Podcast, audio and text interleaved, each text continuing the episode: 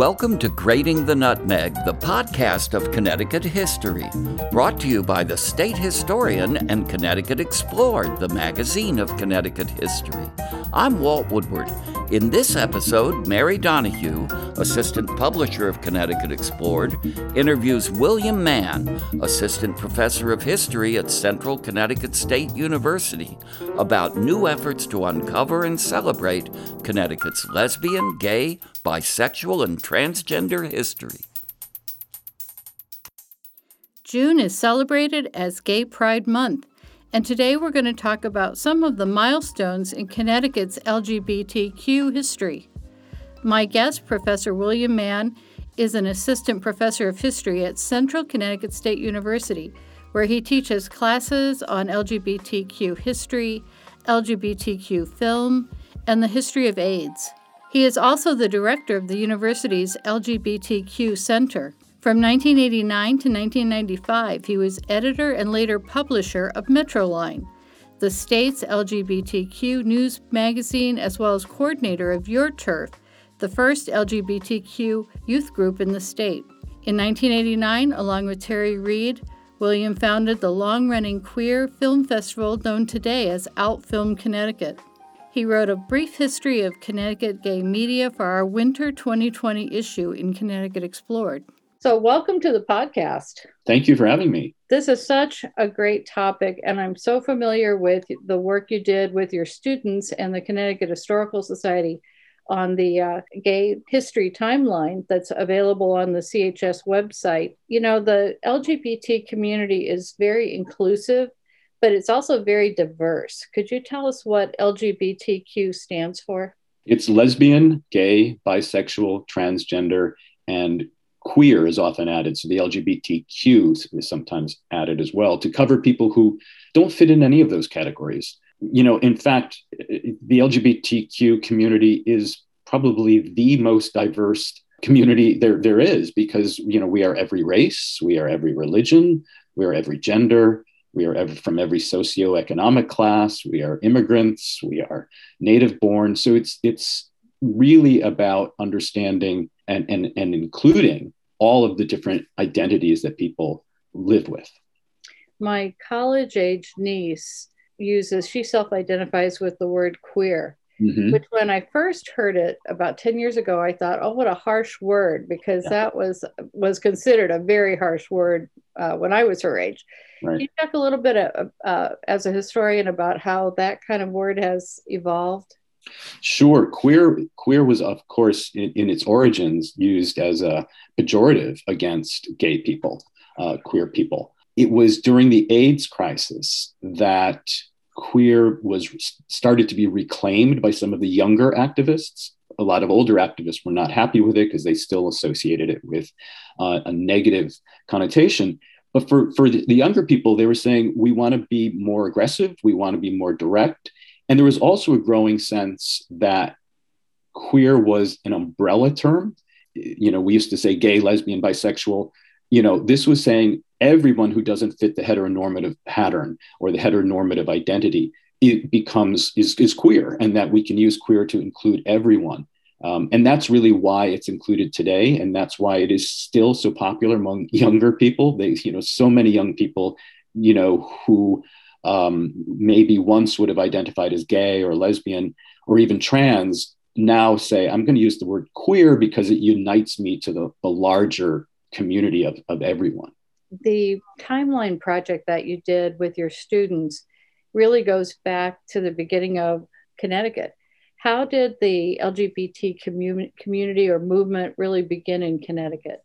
Well, unlike New York and other larger urban areas in the country, we don't really see the emergence of a vibrant, visible gay community uh, in Connecticut um, until the late 1940s. You know, Connecticut's the land of steady habits, right? So, you know, what was going on in New York and Harlem and Greenwich Village would not have flown in Connecticut at the time. But I do believe, since we are so close to New York, that there had to be some travel back and forth.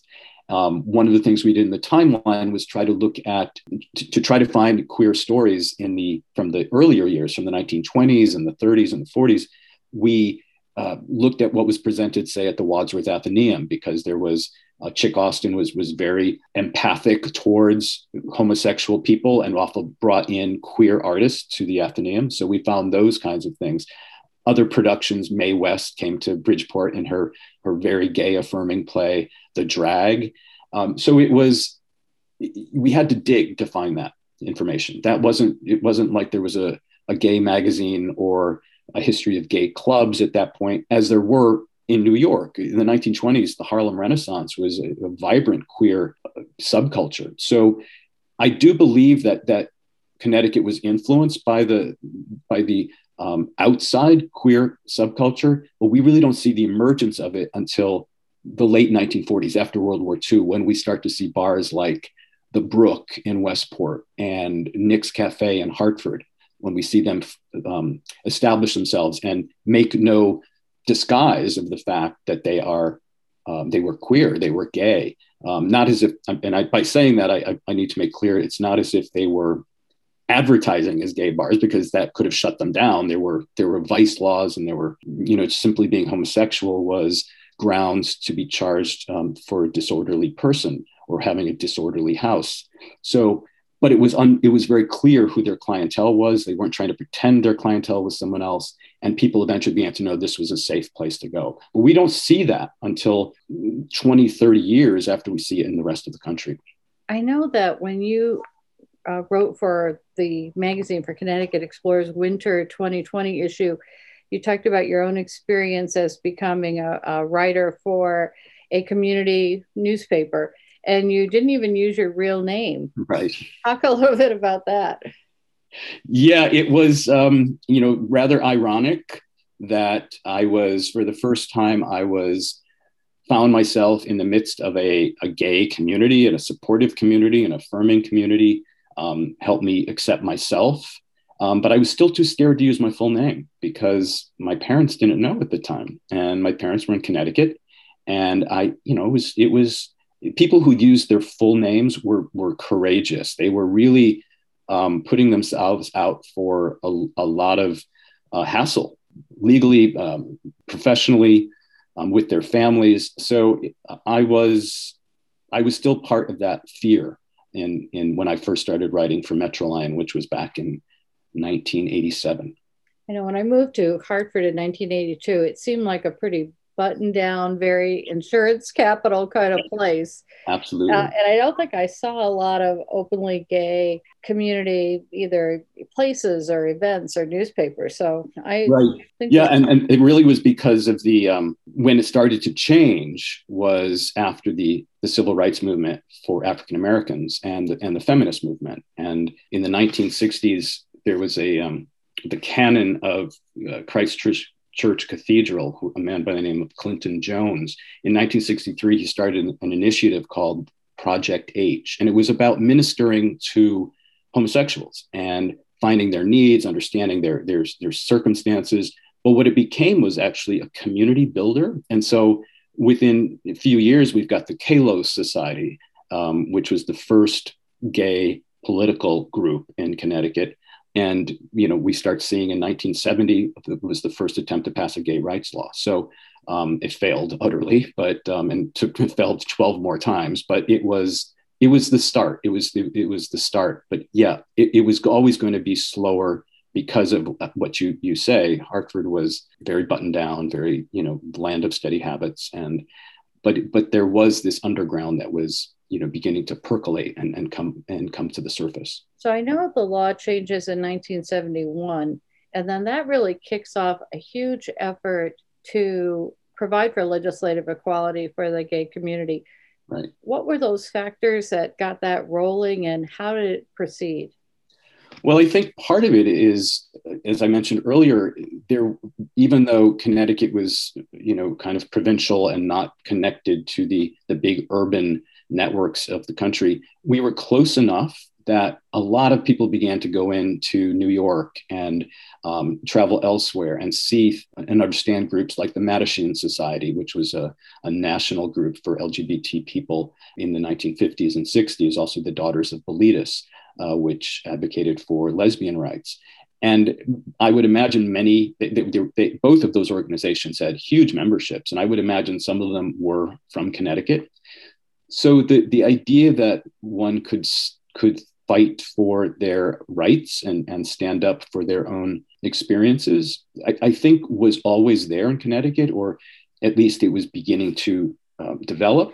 And then by the time of the 1970s, which was a you know a great time of uh, political change and social, so, social unrest about the war, about um, civil rights, that I, I, believe that the, the Connecticut LGBT community saw this was okay, this is our time. This is our time to start moving forward. And what were those legislative initiatives in the 80s? So the, the gay rights bill was put up several times throughout the, the 1970s and the 1980s.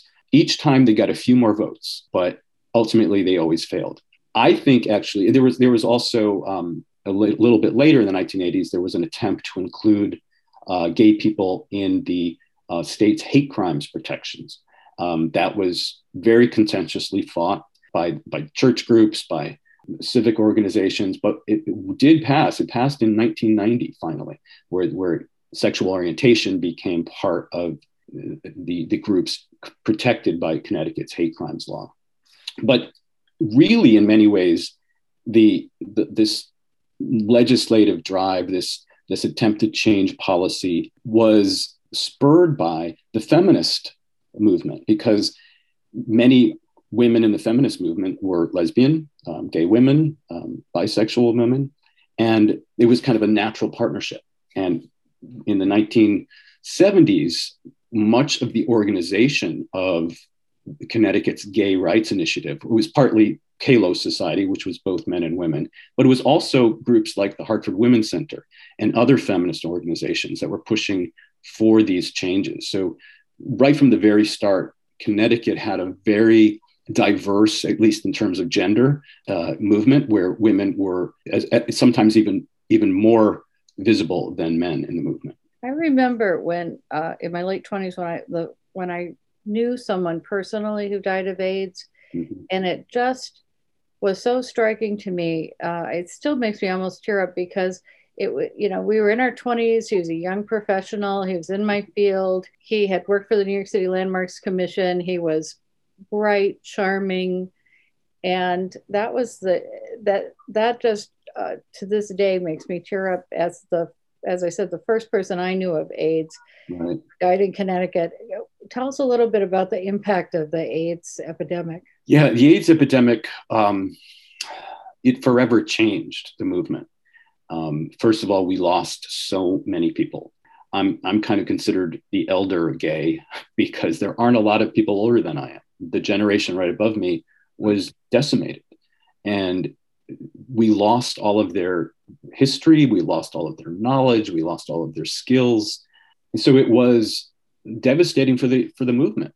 But at the same time, what AIDS did was galvanize the movement because now we weren't just fighting for you know some kind of theoretical gay rights. We were we were fighting for our lives, and we're fighting for the lives of our friends. So in the 1980s and the 1990s, gay organizations took on HIV as a as a cause and how we were we fought for um, you know greater access to prevention and we fought for greater access to needle exchange. We fought for the the attempt to um, fought against any attempts to demonize people with aids as if somehow they they deserve to have this disease.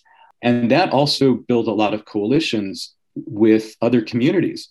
You know when i mentioned that the the early um, gay movement in connecticut was diverse it wasn't yet racially diverse. But during AIDS, because AIDS particularly hit the Black and, and Latino uh, populations hard, I mean, very hard, there, there were alliances. And suddenly people began to understand well, you know, how do we separate uh, gay issues from issues around racial justice? Because we can't because some, you know, because we there are people of color who are gay and we need to integrate these two issues um, and and it, you know it was just it was such a it's hard to remember that period of time because there was there were literally it's kind of cliched to say but there were there were funerals every week and um, you know I lost my my mentor at the time Victor Dlugan who was a professor at the University of Hartford and he had spearheaded the uh, uh, the move for the gay rights bill and for various AIDS legislation.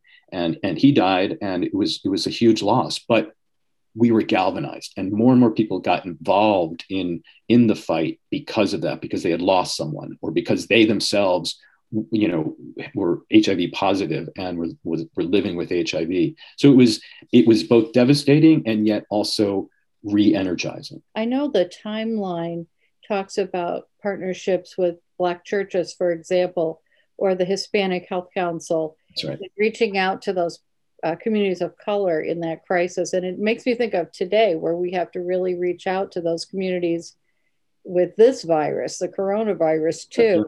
That's right. Um, so I, it, it, was such a, it's a devastating epidemic to say the least. And it seems like there was such foot dragging as far as responding to it properly medically um, oh, a- absolutely. Uh, yeah, it was. It was the first cases of AIDS were diagnosed in this country in 1981, and the Reagan administration didn't even acknowledge that AIDS was um, a cause of concern for about five years after that. So for about five years, the, the disease just grew and grew and grew without any kind of federal response. That was left to groups like AIDS Project Hartford, um, AIDS Project New Haven, uh, Latinos Contra SIDA to to fight locally because we had we we had to create our own resources. We had to create our own um, standards. You know, we had to find ways to reach people who might otherwise not being, you know, might not have any information around how to protect themselves from HIV. So it was really a, a governmental failure. And, you know, just my own personal opinion was just like with um, COVID, in the beginning, people felt those who were dying were expendable. And, you know, in, in the case of COVID, it was older people, people in rest homes. In, in case of AIDS, it was homosexual men and women of color who were who were dying of AIDS and, and drug users, IV drug users. So there was felt there wasn't the same urgency from uh, from in a national response and even sometimes at the state state response to say this is a this is a national health emergency that we have to address. It took a long time for that realization to sink in. We'll be right back after this message. Visit Litchfield, Connecticut from the comfort of your home with the new Tapping Reeve House virtual tour. This immersive experience takes visitors on a journey into the life of a student arriving in Litchfield to study at one of the town's two important schools, the Litchfield Law School and the Litchfield Female Academy. Explore the legacy of America's first law school and its students, including Roger Sherman Baldwin and the infamous Aaron Burr. Start your tour today by visiting litchfieldhistoricalsociety.org slash museums slash virtual tour. This project is made possible by funding from Connecticut Humanities. What about the movement for marriage equality? That was a huge push that took, what, a decade or more? Oh, absolutely. Yeah, you know, it was the gay rights bill was passed in 1991. It was a huge celebration. It finally, we finally had protections for gay and lesbian people. Uh, we don't get the transgender rights law until 2011, so trans people were not protected during that period of time.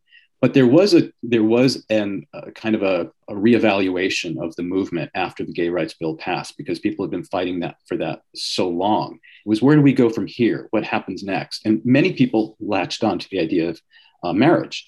And we see various towns enacting civil uh, civil unions um, which were not was was not equal treatments but we, these were always these were steps in that direction and one of the things that um, some of the organizers for Love Makes a Family, which was the marriage equality movement in Connecticut, I wasn't in Connecticut during that period of time, but I do know the activists who were there. And they said what was so different about the marriage equality fight was we weren't persuading legislators because this was going to be something from the courts. So we were we, we were out there changing hearts and minds. We had to go meet with people. We had to, you know, we had to, you know, come together with other organizations to, to sponsor educational programs or just kind of listening uh, sessions. So it was a whole different strategy how this we were going to get this to pass. But you know, Connecticut was, I believe, the third state in the country to to the, the Connecticut courts um, did allow for marriage equality before the the victory in nationwide. So the campaign was very successful, and and in many ways, those sorts of campaigns are more important perhaps in some ways, to than legislative victories. And the legislative victories are very, very important. And we need the Equality Act passed in, in Congress. Um, we need protections for, for people in a, in a legal um, uh, rule of law uh, perspective.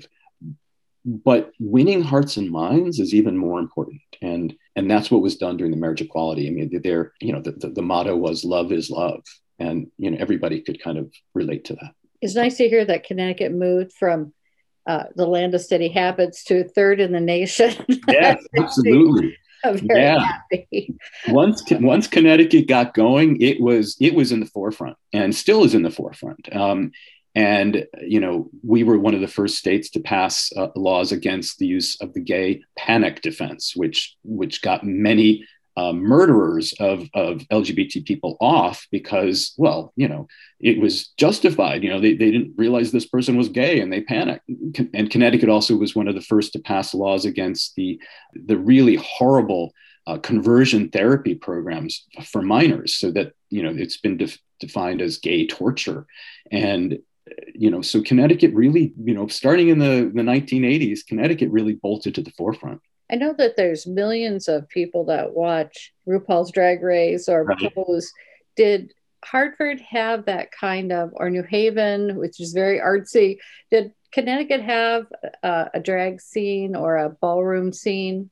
Oh, it sure did. Uh, it, again, it was a little bit later, was, you know, coming to Connecticut, but once it got going, it was very vibrant in the 1980s and the 1990s, and I think actually into the early 2000s. Hartford had several drag houses. There was the House of Nations, the House of Pleasure, and, and others um, with, you know, I'm thinking of Mucha Mucha Pleasure, uh, who's, who's been a long time activist in Connecticut and how uh, she put together the first drag balls at the, um, it was at the old gay community center on Broad Street in Hartford. And then they moved to larger venues after that. It was, it was a real, it was a real scene. It was a, it was a vibrant subculture and a really important community builder as well. I remember I was the um, uh, I was one of the facilitators for Your Turf, which was a an early support group for uh, gay and lesbian youth. And I remember one young man came in to, to, to the meeting and he was terrified and scared, and he you know his family wasn't supportive, and he just you know basically just sat in a corner and, and didn't participate but then he was invited to one of the drag balls and he got into drag and he blossomed. He became this i remember seeing him parade down the the runway and i thought is this the same boy that you know was too scared scared to say anything in, in the group? And so it was a, it was a way of really building family for many people who felt isolated from their own families. I know you were involved in the creation of the gay film festival. Yes. Uh, talk, talk a little bit about that because that's still around. It is. It, I'm, I'm I'm very pleased that it's still around and being run very well and professionally. We started it, we were just kind of, Terry Reed um, was another activist at the time, and she and I actually were the the originators of the film festival back in 1988 and we always called we were like mickey and judy putting on a show we you know we were just you know hey let's rent some films and show them but yeah you know how that came about was during the, the fight for the gay rights bill I, one one activist one of the key activists at the time john benelli said to me you know what we really need is is an organization that doesn't focus on politics and legislative and electoral politics and all that because a lot of people are turned off by that. He said i think if we had a cultural organization we would tap into a whole other group of people. And so terry reed and i formed alternatives which was um, a cultural group where we we had salons and we did a zine and um, various other kind of culturally things. And we were stunned by how many people showed up for the first meeting. It was you know close to 100 people. And so then we came up with the idea of doing the film festival. And it was again we we, we went in there without any expectations without any um, experience in putting on a film festival but we had hundreds of people come for the weekend at cinestudio trinity and you know i was only involved with it for a year or two um, and then terry stayed on for a while and then it was taken over by other people and, and eventually became out film which is you know a really vibrant organization today. Are there other examples of that type of film festival across the country? Is that a unusual thing or a common thing? Well, there there are many LGBT film festivals around the country. Though Connecticut is was I believe at least one of the first, and certainly one of the first in uh, in an area outside a big metropolitan city. It's also, I believe, the oldest continually operated film festival in Connecticut. So that's you know that, that's that's saying something. It really still does serve a need. So those community newspapers like Metroline, and then the the radio station program.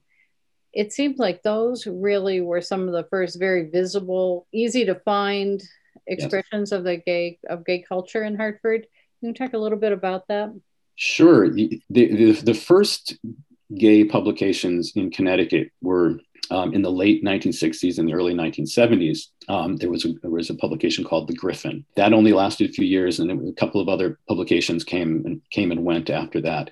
But it was really with the establishment of the Metropolitan Community Church (MCC), which which was a, a, gay and lesbian congregation, Christian congregation. That was the the beginning of kind of a, a, a, regular message being sent to people because they published MCC News, which wasn't just stuff about the church, it was also stuff about the community and and stories of people and profiles of people. And eventually MCC News became Metroline, and that was run by John Crowley, who had been part of MCC.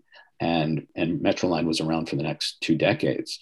Um, that's the magazine I, I, went to work for. But what was so important about these these attempts to reach people, and also Keith Brown's Gay Spirit Radio, it was able to these things were able to reach people in their own homes. They could take Metroline and go home and read. Even people who were too scared to take part in demonstrations or events they could at least feel connected to the community. They could still understand that there was a community out there for them when they were ready to, to make that step. So these, these publications and the radio stations served dual purposes, really. They were providing news and information to the community, necessary resources.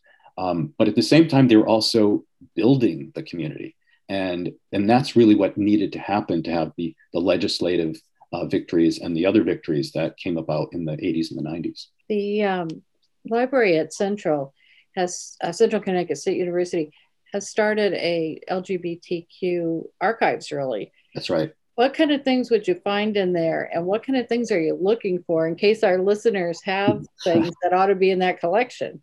Yeah, we really have an amazing uh, collection. It was started back in the 1990s by Frank Gagliardi, who was the archivist at the time at the library. He's since retired, but did, he did an, a, a, phenomenal job of collecting everything he could find. So we have a complete run of Metroline.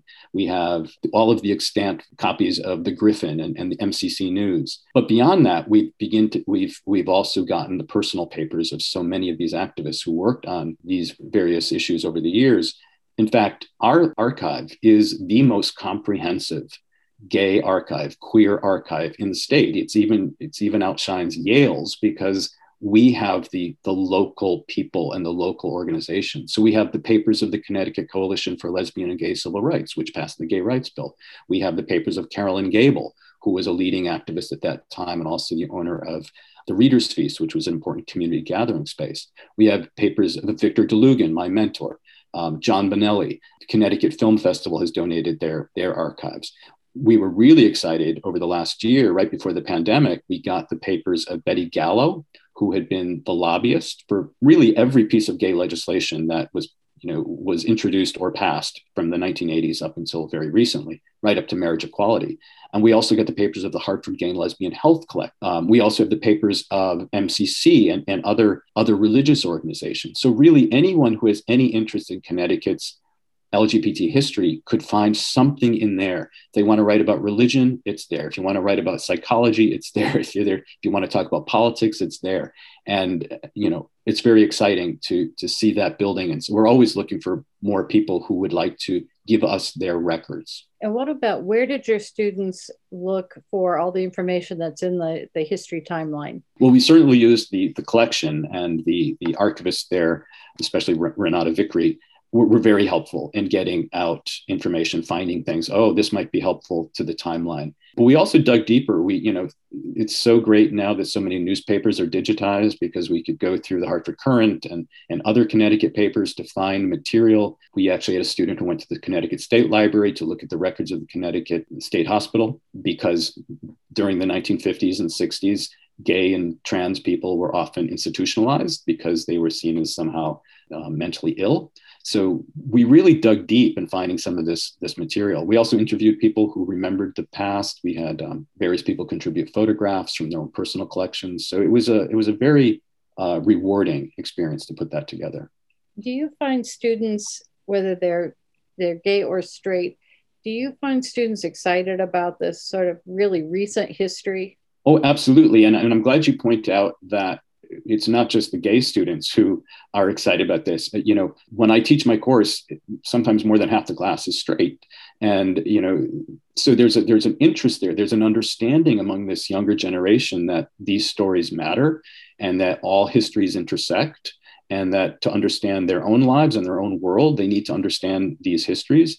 But for the LGBTQ students, there's there's a a hunger for this because they don't know about everything that it's not taught in high schools. It's not it's not easily accessible to them this history. Oftentimes their families are not supportive so they they there was no way for them to find the history until suddenly you come into a class like this and they sit there wide-eyed saying wow i didn't know that happened. I didn't know that was going on so long ago. I didn't know all of these these stories. And it does empower them and it, that's really great to see. What do you think uh, the unfinished business is for the gay community in terms of legislation and protection? Well, I think in many ways, the legislative victories, having won them, so many of them, really gives us a time to be a bit more introspective and to, under, to look at what this community is and what this community needs. And I, I believe, um, especially over the, the last year, we have to understand the intersectionality of the LGBTQ community. And by that, I mean no one person has one identity. So if, if we as a community and we as we as a movement are not looking at issues of racial justice, for example, or misogyny, or um, issues of, of social fairness, we're, we're not really serving everyone. So that's a goal, and that's that's sometimes hard to get because people think of the gay movement as simply being about passing laws, but but as the marriage equality fight showed, really, if you get out there into the, the community and you give, you empower many different faces and voices of this community to speak out, then you're changing hearts and minds, and you're also giving voice to people who in the past did not have a voice. So I think it's um, it's important to do some introspective and some work within the community to to to really look at intersectionality there are certainly legislative goals still to be had. There's all sorts of exemptions uh, to both the gay and the trans rights law for religious organizations. We have to, I think, relook at that because we want to make sure that no one is being discriminated against because they're being gay, but at the same time recognizing religious freedom as well. But I think it needs to be revisited and looked at. And there's also the the growing issue of violence against, especially trans people in this country. Uh, we need to look at those issues to make to really make a difference in bringing that violence down. I want to thank you so much for joining me today.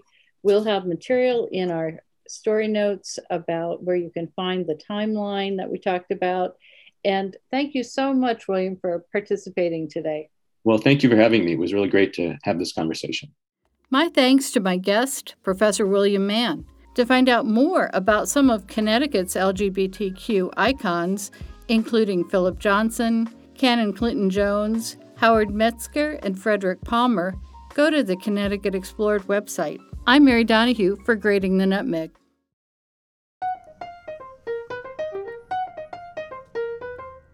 To explore LGBTQ history, go to the website of the Connecticut Historical Society and look for the digital exhibition Historic Timeline of Connecticut's LGBTQ Community. Want to know more about Connecticut's landmarks, museums, art, and history? Subscribe to Connecticut Explored magazine and todayinConnecticutHistory.com. This episode was produced by Mary Donahue and engineered by Patrick O'Sullivan. Please join us again for the next episode of Grating the Nutmeg.